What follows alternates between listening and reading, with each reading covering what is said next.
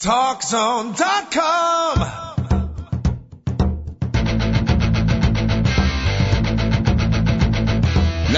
Talk Zone presents Two Guys and a Mic, your mid-morning break sports talk show. It's a passionate yet lighthearted look at the world of sports, featuring the coach, John Cohn, and the big dog, Joel Radwanski. They'll recap the games from yesterday, look ahead to the matchups tonight, and cover a lot more in between. Now, Two Guys and a Mic on TalkZone.com. And happy Monday morning to everybody. Happy Bears Vikings Monday morning.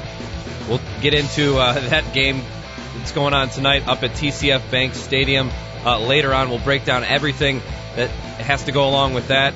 Chris Kluwe, the Vikings punter, if his secondary motive with coming out with all these comments about the stadium uh, was to get a little fame, get a little uh, media time, well, he's done it because just about everybody is talking about uh, what he has said about the field conditions and we'll, we'll we'll add on to that list. We will give him his time of day on this show as well because he brings up an interesting point uh, in terms of player safety. But happy holidays to all. Two guys and a mic on TalkZone.com. Neal Malone in for the coach John Cohn on this Monday.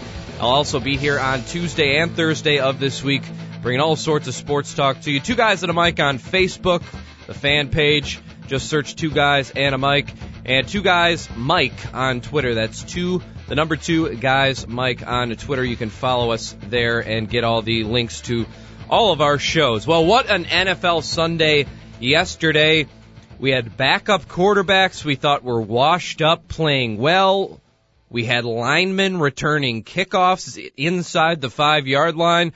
We had one NFC team blowing a 21 point lead at home in the fourth quarter to lose a divisional game, a very important game great stuff overall. One of my favorite NFL Sundays uh, this season. I just thought there was all sorts of action going on. And as I said, in case you didn't know, the Bears and Vikings playing on Monday Night Football. And have, have you heard where that game's being played? I don't think it's been discussed enough.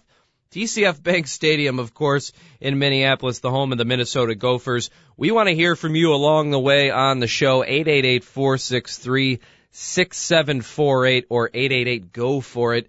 So call in, give us your thoughts, whether it's the NFL uh, or Bears Vikings specifically tonight. But let's start off with, you know, we had such a crucial week 15. You know, late in the season, teams are trying to jockey for playoff position, and you think obviously the best guys are going to be out there. Well, in week 15, we had Rex Grossman, Matt Flynn, Tim Tebow, Drew Stanton, John Skelton, and then tonight Joe Webb for the Vikings, all starting quarterbacks this week in this crucial week 15. If you say who are some of these guys, I don't blame you, uh, especially some of these younger guys, but I want to start off with Rex Grossman because when Mike Shanahan earlier this week announced that Rex Grossman was going to be the starting quarterback over Donovan McNabb for the Redskins in their matchup uh, with the Cowboys, everybody's eyes just opened up and said, "Are you serious, Mike Shanahan?"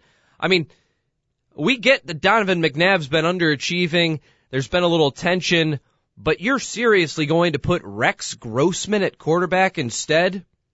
Now the Redskins aren't going to the playoffs any anyways, but this McNabb guy, you just signed him to a contract extension. You want to keep him happy, and putting in Rex Grossman, a guy that has had all sorts of troubles as everybody in Chicago has documented over the last several years. You're going to put him in instead?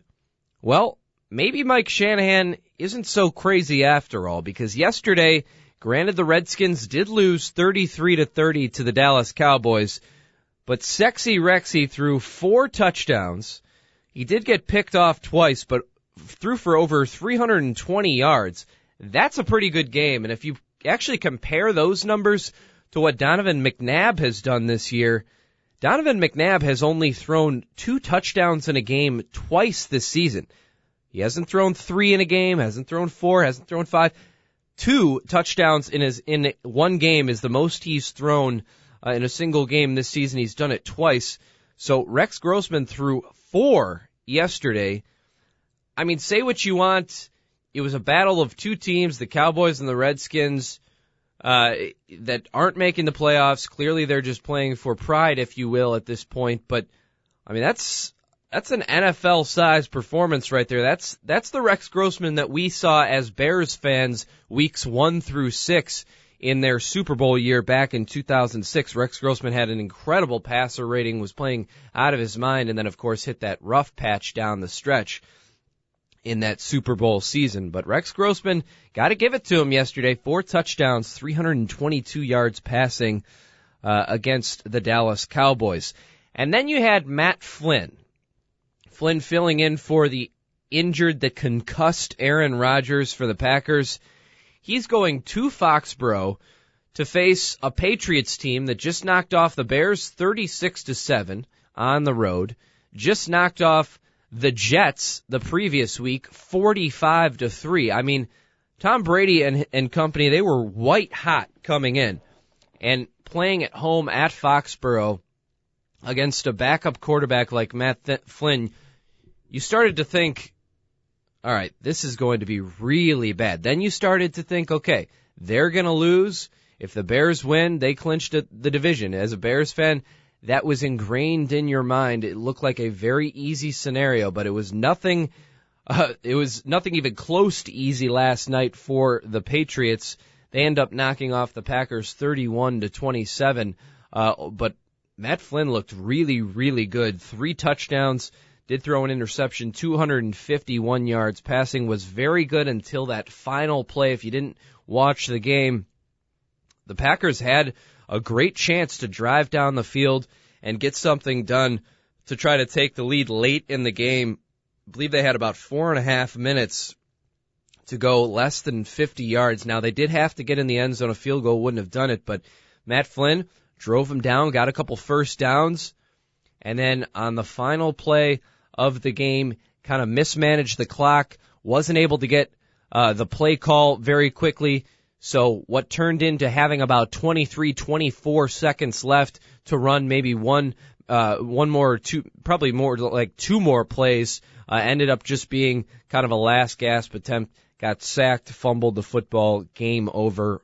Packers lose. So Matt Flynn gave Bears fans all they could handle yesterday, gave them quite a scare, uh, but he played well also. So you didn't think some of these backup quarterbacks would get the job done, but you know, just add up Grossman and Flynn's total. That's seven touchdowns, three picks, and uh, about 600 yards passing between the two. So that's pretty impressive. Join in, two guys at a mic, talkzone.com. Neal Malone with you, 888-463-6748. We're talking NFL. We're talking about some of the backup quarterbacks that started yesterday that looked pretty good. Tim Tebow, another one, much anticipated debut. Of course, coming in you thought of Tebow more as a running quarterback than than the stereotypical pocket passer in the NFL. Only passed for 138 yards yesterday, but did have a touchdown. Didn't turn the football over at all. Also rushed for 78 yards and a touchdown, so he accounted for two of the Broncos' touchdowns. Unfortunately, they fell to the Raiders 39 to 23. That Broncos team is all kinds of beat up after uh, what has transpired this season, losing their coach, a couple injuries. It's just been kind of a rough season in Denver, but Tim Tebow maybe proving some people wrong yesterday with his play.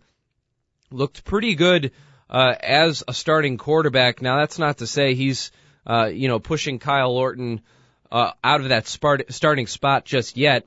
Who knows what Brady Quinn's going to do? I feel like he's just going to rot in that third spot uh, if he doesn't change his his play or his work ethic uh, lately. So but Tim Tebow looked pretty good. We also had Drew Stanton. Now, Stanton, I guess, is a little bit less in this category because he's been starting for the last several weeks and really even in his first start of the season against the Chicago Bears, he looked pretty good and he pushed the Bear, the Bears about as far as they could. The Bears did pull it out 24 to 20 uh, that game, but Drew Stanton looked good yet again yesterday, 252 yards and a touchdown and they the Lions upset uh, Tampa Bay, which has kind of been the surprise team in the NFC, pushing for a playoff spot, 23 to 20 in overtime. Drew Stanton looking good as well. The other quarterbacks I mentioned, John Skelton, well, he was a little bit more underwhelming uh, for the Cardinals. He's probably the guy you haven't heard of. He did not play all that great in their loss to the Panthers. Talk about a bad game. The Panthers and the Cardinals, consensus bottom two teams in the NFL. Uh, playing yesterday. The Panthers came in on top on that one, uh, 19 to 12 over the Cardinals. And the last quarterback, Joe Webb, we will see how he will do tonight against the Bears. I tell you, if he puts up these kind of numbers that some of these other backup quarterbacks put up in week 15, the Bears could be in trouble because you know that with the Vikings, it's a divisional game.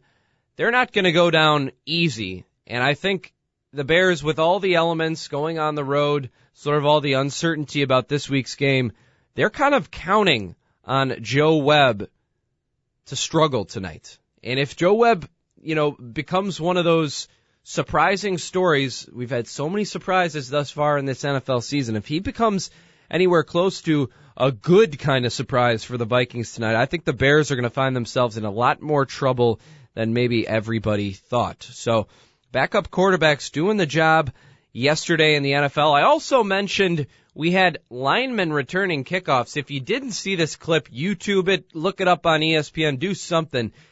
Dan Connolly, a big offensive lineman for the Patriots. I don't believe he's a starter. Uh, he was one of the one of the blockers on special teams, and you had a squib kick from Mason Crosby of the Packers. The ball finds its way to Connolly, and normally when that happens, you know, the lineman scoops it up. He might run for a couple yards and fall over just to make sure. They always tell you make sure hold on to the ball.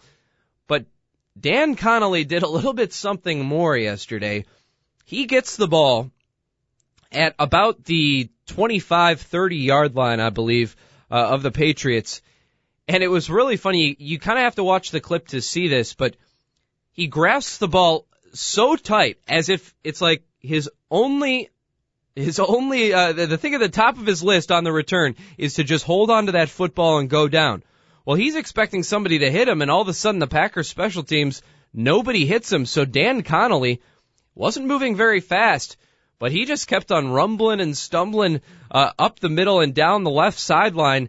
He was getting blocks from his teammates. All this ends up being a 71 yard kickoff return, returns it all the way inside the Packers five yard line.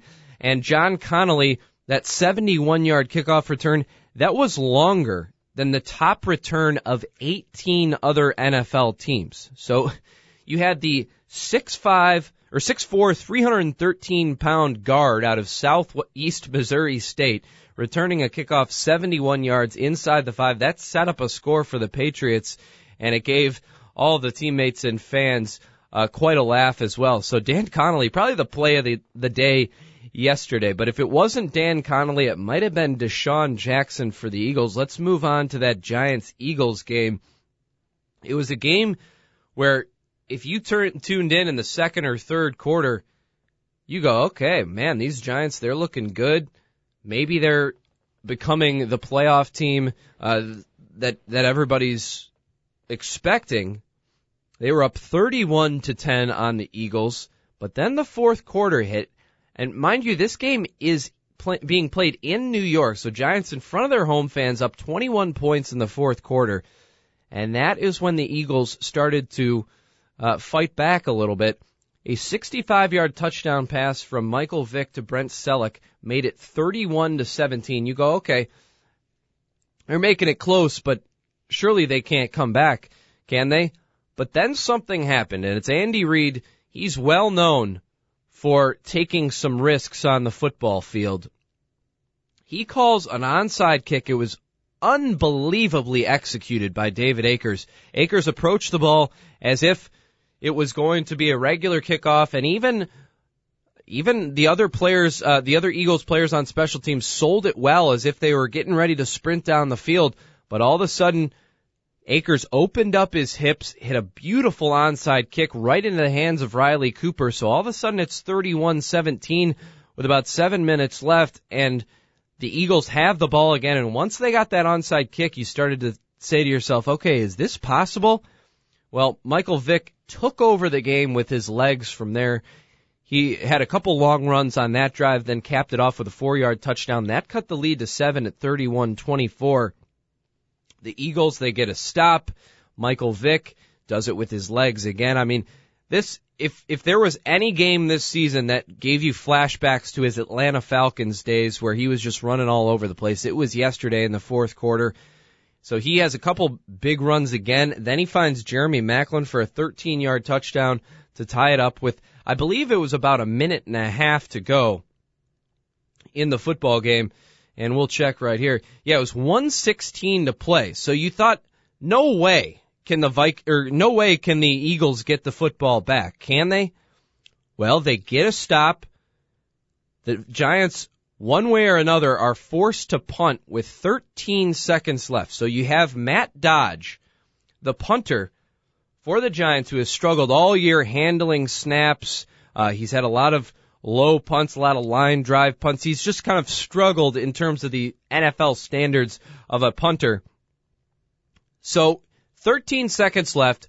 All you're asking your punter to do is to just boot it a decent distance down the field, but just absolutely make sure you kick it out of bounds. That's the only thing, and I'm sure, I, at least I hope Tom Coughlin told him that because that is an absolute no-brainer. You cannot kick the ball. I don't care if it's Dan Connolly, the 313 pound lineman back there. You don't want to give them any chance to return this punt.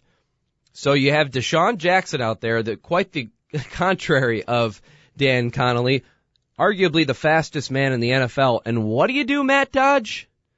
You hit a low line drive punt right into the arms of Jackson. You outkick your coverage, so your coverage isn't down there to swamp Jackson when he catches the ball. He's got plenty of room to run. He makes a couple moves a la Devin Hester, starts running backwards, and then finds that gap. That's all he was looking for. Jackson gets a couple blocks, runs down the sideline, and scores the game-winning touchdown on a punt return return in New York as time expires, giving the Eagles a 38 to 31 victory. After the game, and understandably so, Tom Coughlin immediately threw off his headset, threw down his clipboard, and made a beeline towards Matt Dodge, the Giants punter. And if you read his lips correctly, he said, I thought, and maybe a couple expletives in there, but I thought you, I told you to kick the ball out of bounds. And honestly, if you're the punter, you shouldn't even have to have a coach tell you that. It's an obvious move at that stage in the game. Well, Tom Coughlin tells him, did it really get through? I guess not. So we want to hear from you. 888-463-6748. Neal Malone here with you on TalkZone.com on Two Guys and a Mic. Was it Tom Coughlin's fault or was it the punter Matt Dodge's fault? Now, I gotta go with with Dodge here because as a coach, you can say anything you want, but you can't go out there on the field and execute. So until the player actually completes your instructions, what are you supposed to do as a coach? So I'm pretty sure, I mean, this, we're talking Tom Coughlin, a Super Bowl winning head coach, a guy that has been in New York for a long time. There's no way he does not tell his punter to kick the ball out of bounds. And it's Matt Dodge, a guy who has really, really, really struggled this year from the punting position, making that mistake. The other thing that I didn't mention on that play was DeSean Jackson. He beat all the defenders, and when he got down towards the goal line, he started running parallel to the goal line as if to run out the clock, make sure all the time is off the clock. Smart play, right? But DeSean Jackson catches the ball with about seven seconds left in the game. The time is easily expired by the time he gets it, uh, towards that goal line. What if he had, what if he would have tripped? What if he would have, you know, so, gotten caught by one of the trailing defenders? I mean, don't forget, DeSean Jackson in his rookie year, he was the guy that caught the ball over the top, was going in for a touchdown, and he dropped the ball before crossing the goal line, resulting in a fumble. And then last week, when he fell into the end zone at the end of a long TD play, kind of a showboaty move there. I mean, this is a guy that likes to showboat. He likes to do stupid stuff around the goal line. It's bit him uh, in the behind before, and it did. It almost did again yesterday. I mean, we're talking. This guy could have easily ran into the end zone last night, won the game, time expired, no questions asked. But he decided to run parallel to the goal line. He said to make sure the clock uh, was running out, but I don't know about that. I think he just wanted to essentially shove it in the New York fans' faces. And I mean, that's exactly what he did. But thank God for his own sake and his own reputation within the locker room that he didn't make some sort of mistake, trip up, uh, get tackled, fumble the football, something, because that would have been probably the most boneheaded play uh, of the year and maybe even of, I don't know, the decade so far. I mean, this, that would have just been an absolute catastrophe. Nonetheless, the Eagles pull it out 38-31 in New York, and that was a meaningful game too. Both teams, they were 9 and 4 going in to that game, and with the win, the Eagles have clinched the head-to-head tiebreaker. They've won both games against the Giants this year and now find themselves a game ahead, which is essentially two games because of the tiebreaker in the division for the Giants. So that 28 point effort in the fourth quarter for the Eagles and the Giants blowing it at home. That was a very, very costly game for the New York team. Neal Malone with you on Two Guys and a Mic on TalkZone.com, 888-463-6748. Got plenty more NFL to talk coming up next. And we'll also get into the Bears Vikings game being played at TCF Bank Stadium. That game coming up at 7:30 Central Time tonight up in Minnesota. Take a quick break. We'll be back in one second on Two Guys and a Mic.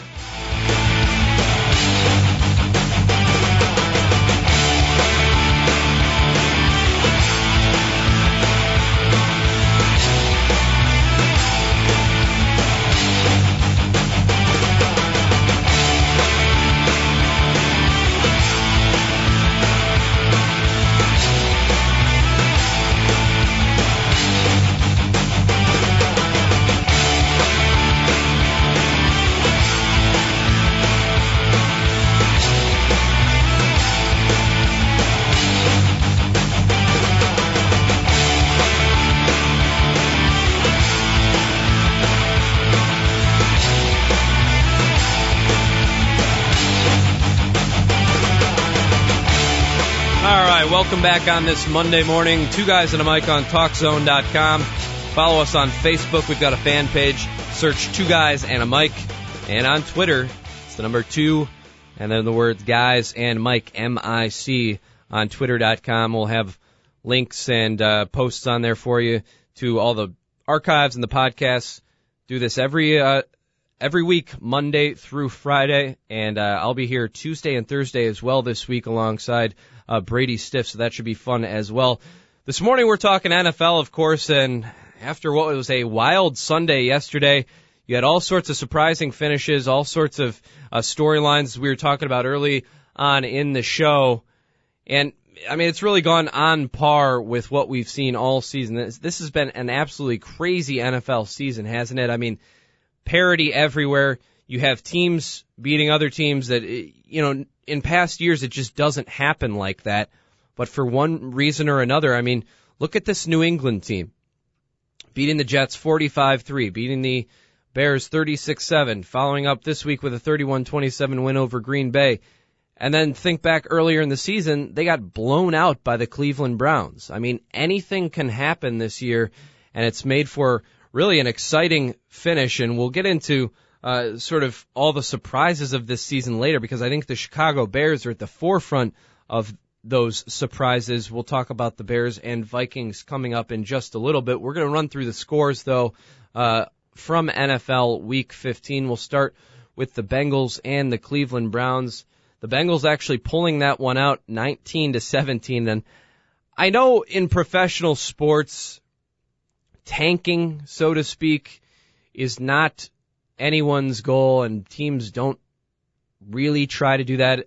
Maybe the Boston Celtics did it that one year uh, when they were trying to go for the number one overall lottery pick. It didn't even end up working out. But the Cincinnati Bengals, they sat at two and eleven coming into this football game.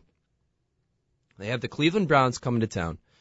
Two and eleven puts you in prime position for the number one overall pick. It's not like the NBA where it's a lottery system and it's based on odds. I mean, if you are, if you have the worst record in the NFL, you get the number one pick unless you, of course, have any trades or anything going along with that. The Bengals are having a terrible season. They're clearly mulling over a possible coaching change with Marvin Lewis and company. So two and eleven. Why not? Why why why do you have to start Carson Palmer? Why do you have? I mean, give Jordan Palmer a try. Just try to build on maybe some players that you want in the future but haven't played a lot. Don't worry about the win loss column because here it is. You have a chance at the number one overall pick. And you know what? I think that's a bigger deal. It's, is it ethical in sports? Is it probably the way an organization is run? No, it's not. But the Bengals, they get the win. They now move to 3 and 11 and they beat the Browns. Browns fall to 5 and 9. Colt McCoy uh, returned in that game. McCoy's been really, really good. Another one of those pleasant surprises this year. 19 for 25, 243 yards and two touchdowns yesterday. Um, Cedric Benson was the storyline for the winning Bengals team. He rushed 31 times for 150 yards and a touchdown. Very, very good outing from the former Bear. Dallas knocked off the Redskins 33-30. We mentioned earlier in the show Rex Grossman played well, I mean, by Rex Grossman standards, I think Mike Shanahan would have accepted a touchdown and two interceptions for 250 yards. Well, instead he threw four touchdowns, two interceptions for 322 yards. He found Santana Moss twice and Ryan Torain and Chris Cooley once each in what was a pretty good comeback effort. They were down 30 to 14 and Grossman threw two touchdown passes to tie it up at 30, uh, including a pass on a two point conversion um, to Mike Sellers um, to tie the ball game up. So it was only a David Buehler field goal at the end of the game that stopped the Redskins from winning that one. But Grossman was impressive on the Cowboys side. Jon Kitna threw for over 300 yards, two touchdowns, no interceptions. Another good game for him. Found Jason Witten 10 times for 140 yards and a touchdown. Jason Witten is just whatever quarterback has been playing down there in Dallas. He just has been old reliable over the years uh, for any quarterback. Tony Romo, uh, Jon Kitna, whoever it is. The Titans knock off the Texans 31 to 17. Titans move to 6 and 8. The Texans drop to 5 and 9 and the Texans continue to be one of those really perplexing teams for me. I mean, they have one of the most explosive offenses in the league. They have had some injuries on the defensive side. DeMeco Ryans out for the season. Mario Williams hampered uh, by an injury, but you know, every year I think they're gonna they've got a 10 and 6 year in them, but something goes wrong. Maybe it's the fact that they play Indianapolis twice a year. Uh, but they really should have won this game. The Titans had Kerry Collins starting at quarterback. They really didn't have much confidence coming in. Chris Johnson has had a difficult time running the football this year, but Johnson responded well. 24 carries for 130 yards and a touchdown. Kerry Collins, uh, 237 yards passing a couple TDs and an interception. So good job by the Titans to rally around coach Jeff Fisher in what has been a very, very difficult season. We'll see if Titan, the Titans have any coaching changes coming in the near future. The Colts knock off the Jacksonville Jaguars 34-24. The Jags had a chance to clinch a playoff spot and win that division last uh, last yesterday afternoon, but they couldn't do it in Indianapolis. A tough place to play, especially against Peyton Manning. 34-24, the Colts win it. A scary play in that game. Austin Collie, it was his first game coming back from not one but two concussions this season. He got off to a red hot start in the season. Peyton Manning, uh, you know, a lot of people thought Collie would become his favorite target, but starts uh, having these concussions problems. You could see the impact he has for this team because he had eight catches and 87 yards for two touchdowns until late in the game. And I think it was actually the third quarter. He went across the middle, Peyton Manning threw it to him, and he got hit again in the head, was down motionless. It was a very scary scene because you never like to see players have multiple concussions in one season. Aaron Rodgers has had a couple concussions this year. It's just a very dangerous thing. And Collie had to be uh, escorted by the training staff off to the locker room. He did come up, come out of the locker room and back out onto the uh, the sidelines in street clothes later on, but surely they got to keep him out for the season. uh, because you don't want to mess around with uh, what has been uh, such a great player for the Colts this year. Once again, they win 34-24 over Jacksonville. The Chiefs knock off the Rams 27 to 13. Matt Cassel makes his return from appendectomy surgery. He throws a touchdown and an interception and 184 yards. Jamaal Charles and Thomas Jones impressive on the ground. They combined for almost 200 yards and two touchdowns.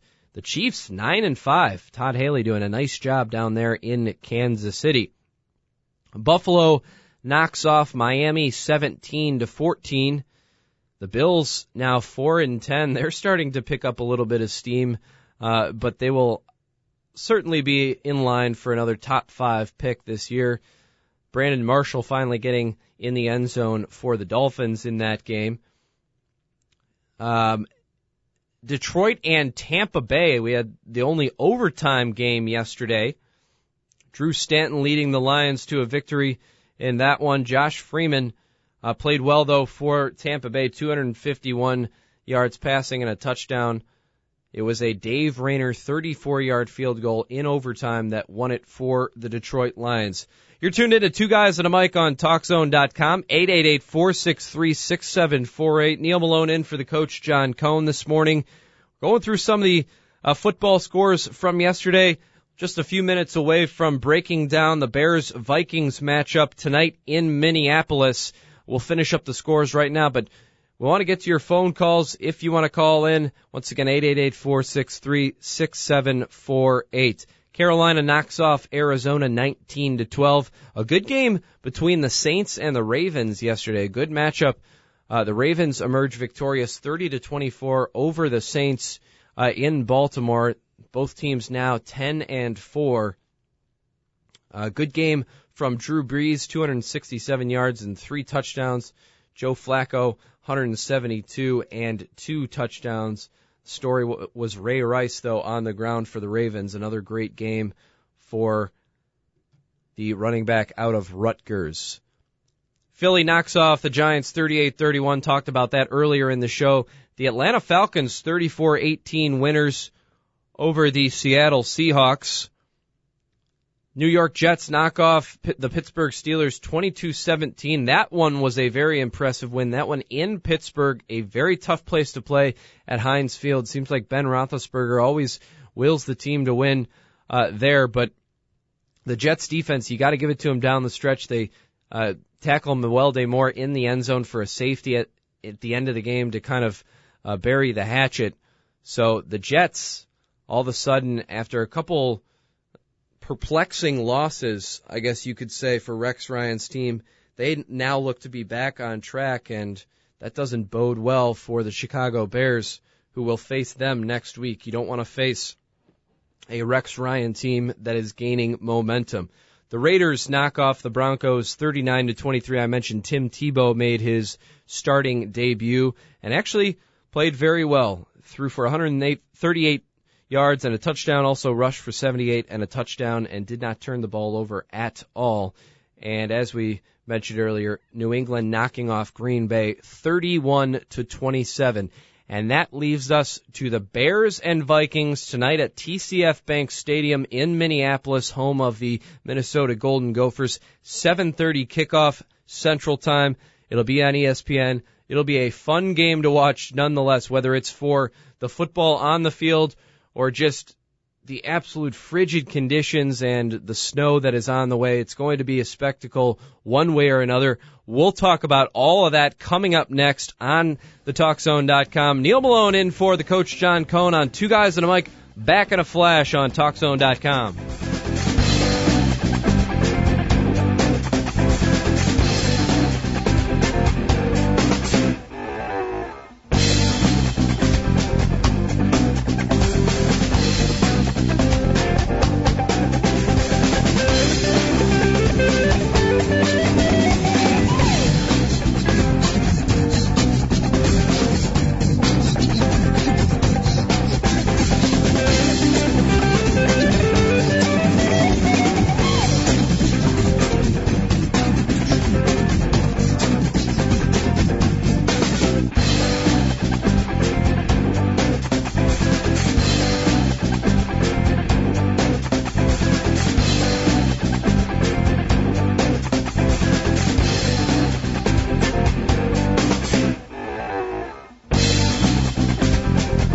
guys and mic on TalkZone.com. Neal Malone with you in for the coach, John Cohn.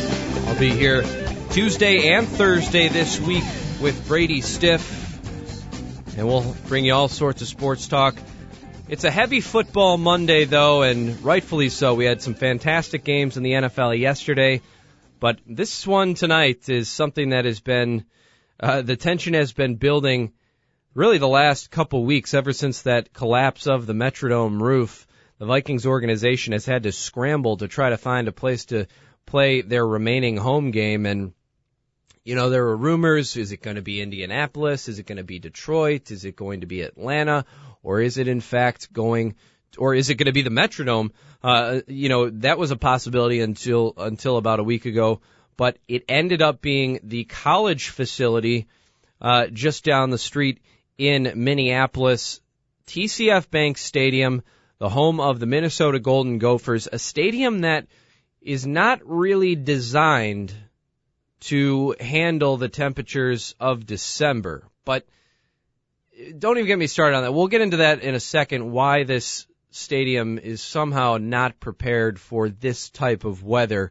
Uh, but speaking of that weather, let's get you the forecast, at least currently, for tonight. Right now it's 20 degrees in the Twin Cities, uh, with a 40% chance of some snow. But as I look at this hour by hour forecast, if you will, you guys know what I'm talking about with weather.com, all the minute details of the weather.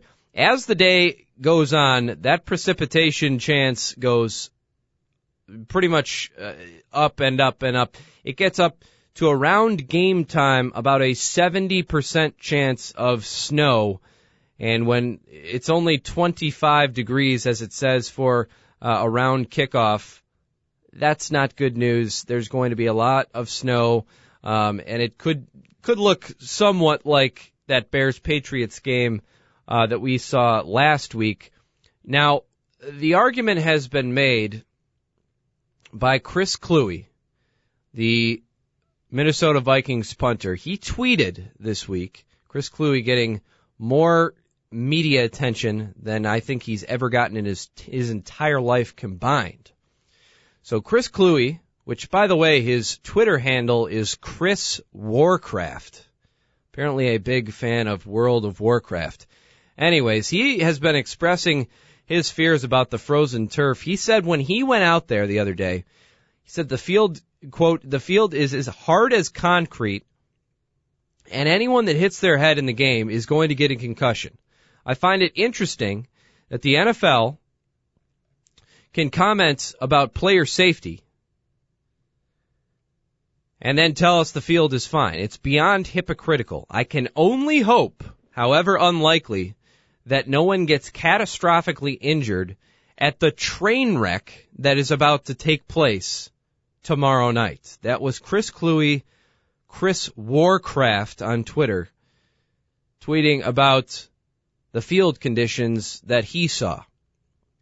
So as it stands, as I said, it's going to be about 23 degrees, give or take, during kickoff with a, a 70, 75% chance of snow.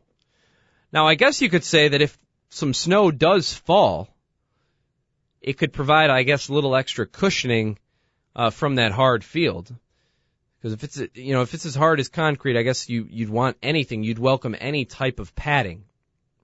So if it does snow, I guess maybe that would help a little bit. But I want to ask this question, and if you know the answer, please, please tell me. 888-463-6748. Neal Malone with you on Two Guys and a Mic here on TalkZone.com.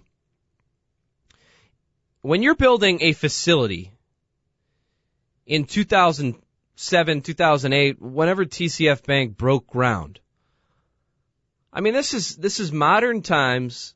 We're talking about you're dishing out as a university, you're dishing out millions and millions of dollars to make this a state of the art facility. And I've been up there. It's a very, I haven't been actually inside the stadium, but I've been outside the stadium, kind of around it. it it's a very, very nice looking stadium. And uh, one word I would just use to describe it uh, for a college stadium, it is state of the art. Now, if you're going to go the extra mile and do this, why don't you put the heating coils under the field? Almost every field out there these days has those heating coils under the field so that if bad weather happens, you can kind of turn them on and that way you can regulate the, uh, for lack of a better word, texture of the field or how firm it is uh, and the moisture level. So why in Minnesota of all places, why wouldn't you put heating coils there? I think that would solve a lot of the problems. That would soften up the turf quite a bit in Minnesota as Chris Kluwe is saying that it's hard as concrete. Wouldn't you think some heating coils would maybe do the trick? Because Kluwe said the problem isn't when the field is under the tarp. When it's under the the insulated tarp, it's actually uh, maintains kind of a soft feel to it, but it can't maintain that field when the tarp comes off and it's open to the elements. So just a thought. If you're, you know, if you're spending, I don't know, how much does it cost to to do a stadium. But if you're spending hundreds of millions of dollars to construct a state of the art football facility, why not go the extra mile, spend an extra mill and and do the heating coil thing under the field? You're in Minnesota for God's sakes. One of the coldest, probably the coldest sports market in the United States. Just a thought. But for this game, TCF Bank Stadium, they've had to meet all sorts of regulations just to have this game there. The concession workers, I think it's a law where the concession workers have to be working inside conditions of 30 degrees or more. Now that's probably not a problem when the Gophers have their games in late October, early November, but we're talking late December of course they're not going to be working in 30 degree conditions. So they've had to install plexiglass, I believe, at the front of those concession stands just to make sure that the temperature within those facilities meets the standard. So that's a lot of money right there that is being put towards installing uh, the the plexiglass things at uh, every concession stand. You also have the bathrooms that are open element bathrooms as a lot of college football stadiums are. I, I think they've probably had to do something with that to try to uh, ensure that that the bathrooms are warm enough to where the pipes won't freeze or the pipes won't burst when the fans are in there. I mean, this is go- they've gone through a lot of hoops just to have this game in Minnesota.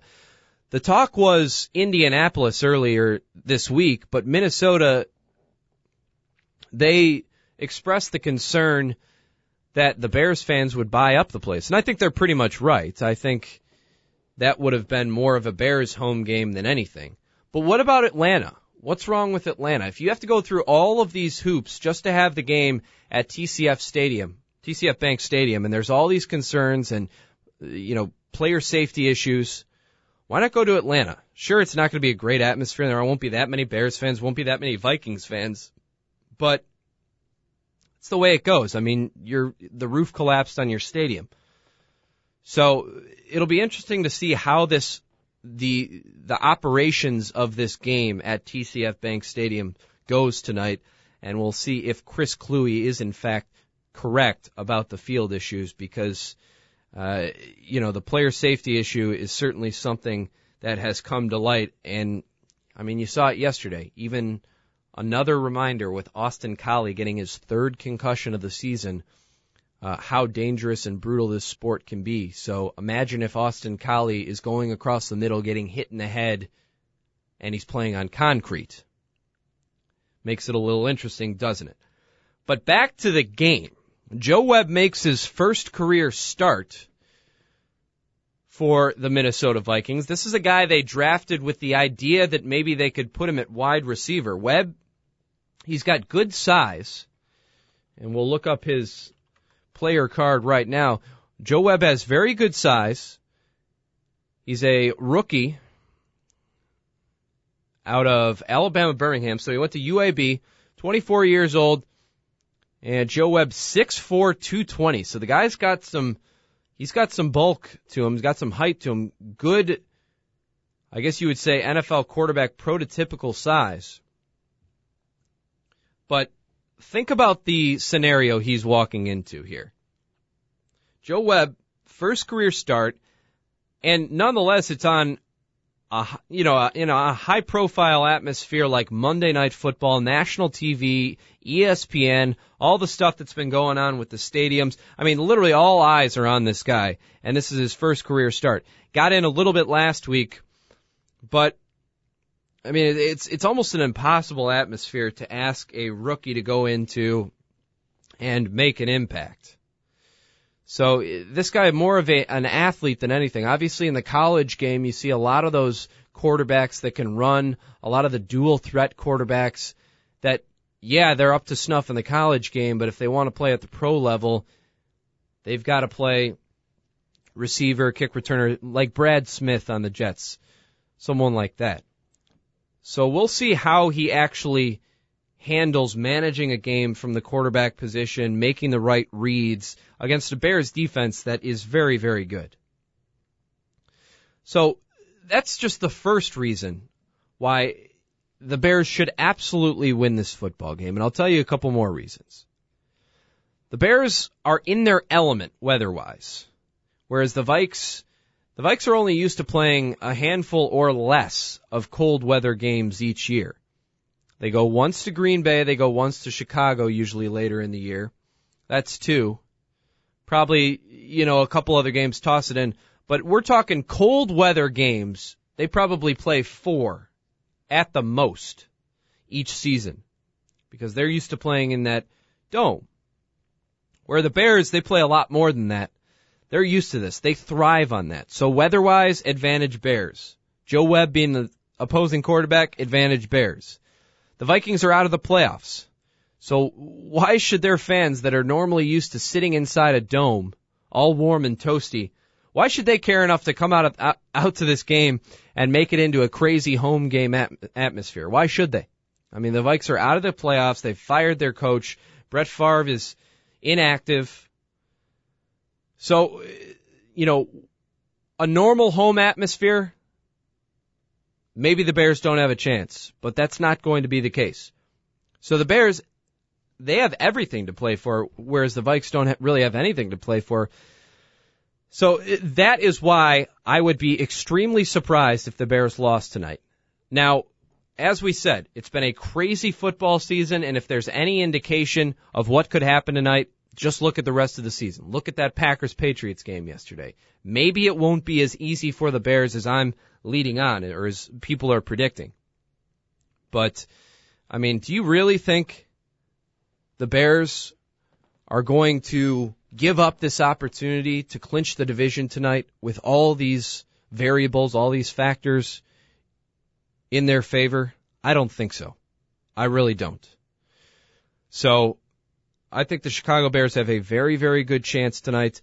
We will break down this matchup a little more. We're going to take one more break on Two Guys and a Mic on TalkZone.com. Back in one moment, and we'll talk a little bit more Bears Vikings before we get out of here for the day. Back in a flash.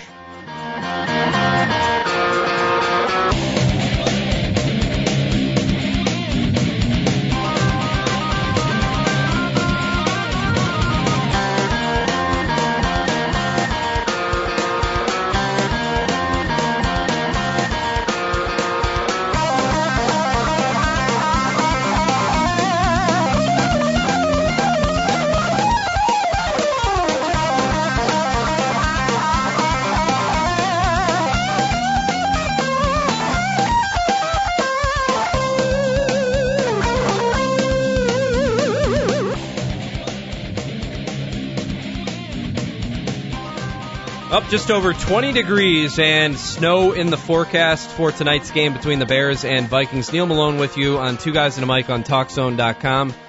Got about 10 minutes left in the show. You can join in 888-463-6748. 888-GO for it is the number. You know, I tell you, I went to a Bears Packers game on the lakefront at Soldier Field. I think it was 2000- eight, it must have been, where the Bears won in overtime. They missed the playoffs that year, but they, they pulled it off in overtime and upset the Packers, who were headed to the playoffs that year. You want to know what the temperature was at kickoff for that game? You might remember two degrees. It was two degrees. There was, I mean, it wasn't snowing or anything, but two degrees and windy right there on the lakefront. Monday night football. Imagine that. So I don't want to hear anything about tonight's game being the worst conditions we've ever seen. How can they possibly play out there? It's been done before. It, uh, there's a game like this every year. Seems like the Bears are involved a lot of the time. So I'm not, I'm not saying I don't believe what Chris, Chris Kluwe, the Vikings punter, is saying, but, and, and I totally endorse the player safety thing. But how is it that the conditions tonight are going to be any more dangerous than the night I was at that Bears Packers game where they won 20 to 17 in overtime and it was 2 degrees at kickoffs. And a good segue from that game to tonight's game would be at that Bears Packers game. You know, you go to a football game, have a couple beers, right? Well, that day, we would get the beer and it would absolutely, the top of it would freeze by the time we'd get back to our seats. That's how cold it was. That gives you an idea. The segue here is there will be no booze at tonight's game. It must be because it's being held at a, a college football stadium where you're not allowed to do that. Uh, but good luck to you, Vikings and Bears fans tonight. Uh, no beer, no, no anything. So I don't know if, I don't know if you're going to sneak something in from your tailgate. I'm not saying you should, but, uh, but that'll be interesting. So no booze tonight at the 7:30 kickoff between the Bears and Vikings at TCF Bank Stadium in Minneapolis. The injury re- report looks a little bit like this. The Bears, uh, Pisa Tinoisamoa, Charles Tillman, and Chester Taylor. Last time I checked, all listed as questionable. I believe I heard a report that that Charles Tillman, uh, that Peanut was going to play. So I would expect, I would expect uh, Taylor and Tillman to play in this football game tonight. Tinoisamoa, you just never know. So those three players on the injury report for the Bears. For the Vikings, Tyrell Johnson, Steve Hutchinson, Brett Favre out tonight. Ray Edwards, Adrian Peterson, and Jamarca Sanford questionable. I believe Ray Edwards uh, is going to play, and Adrian Peterson seems to be questionable every week and ends up playing. So I would expect those two to be out there tonight as well. Asher Allen, the cornerback for the Vikings, is probable in tonight's football game. So that brings us to the opportunity for the Chicago Bears tonight to clinch the NFC North division title. Now, if you went into this season saying that in week 15, the Bears would have an opportunity to clinch the title over a Packers team that seemingly has one of the best offenses in the NFL with Aaron Rodgers and a Vikings team that just went to the NFC Championship game and came within a Brett Favre interception uh, from from making the Super Bowl. So if you were to say that the Bears had an opportunity to clinch the division title over those two teams at this point in the season, then kudos to you. You must have won a lot of money. Because I don't think anybody predicted that. So it's an unbelievable opportunity for the Bears. Now, yes, they've had their fair share of breaks, and as a matter of fact, I'll go through them here. Think back to week one. This is just the first of the many Bears breaks they've gotten this year. The Bears play the Detroit Lions. Near the end of the game, Matthew Stafford finds Calvin Johnson in the back of the end zone. He gets two feet down. He seems to get his whole body down, but does not control the ball all the way through the catching process. It's ruled an incomplete pass, and the Bears win. I mean, it looked like no doubt Lions win. That's break number one. Bears come out of the first game 1 and 0. How about week three? They play the Green Bay Packers at Soldier Field. The Packers absolutely dominate the game. But they just happen to commit 18 penalties that day for 152 yards. I'd call that a break, wouldn't you? I don't think the Packers are committing 18 penalties for over 150 yards every week.